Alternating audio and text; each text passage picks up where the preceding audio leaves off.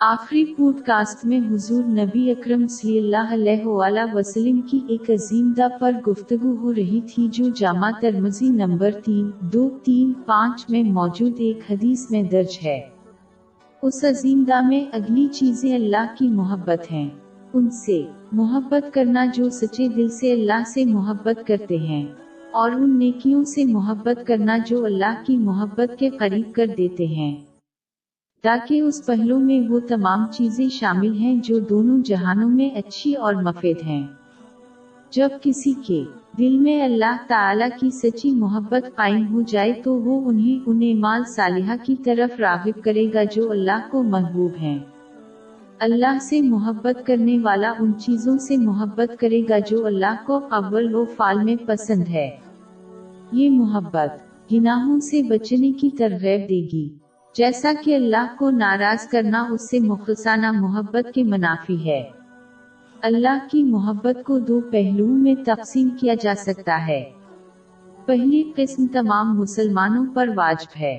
اس میں محبت کرنا اور اس محبت کو ثابت کرنا بھی شامل ہے۔ ایمان کے ذریعے ان واجبات کو پورا کرنا جو اللہ کو پیارے ہیں۔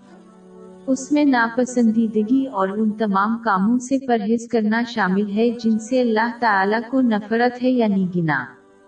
اس لیے جب بھی کوئی اس پر عمل کرنے میں ناکام ہوتا ہے تو یہ ظاہر کرتا ہے کہ اللہ سے اس کی محبت میں کمی ہے۔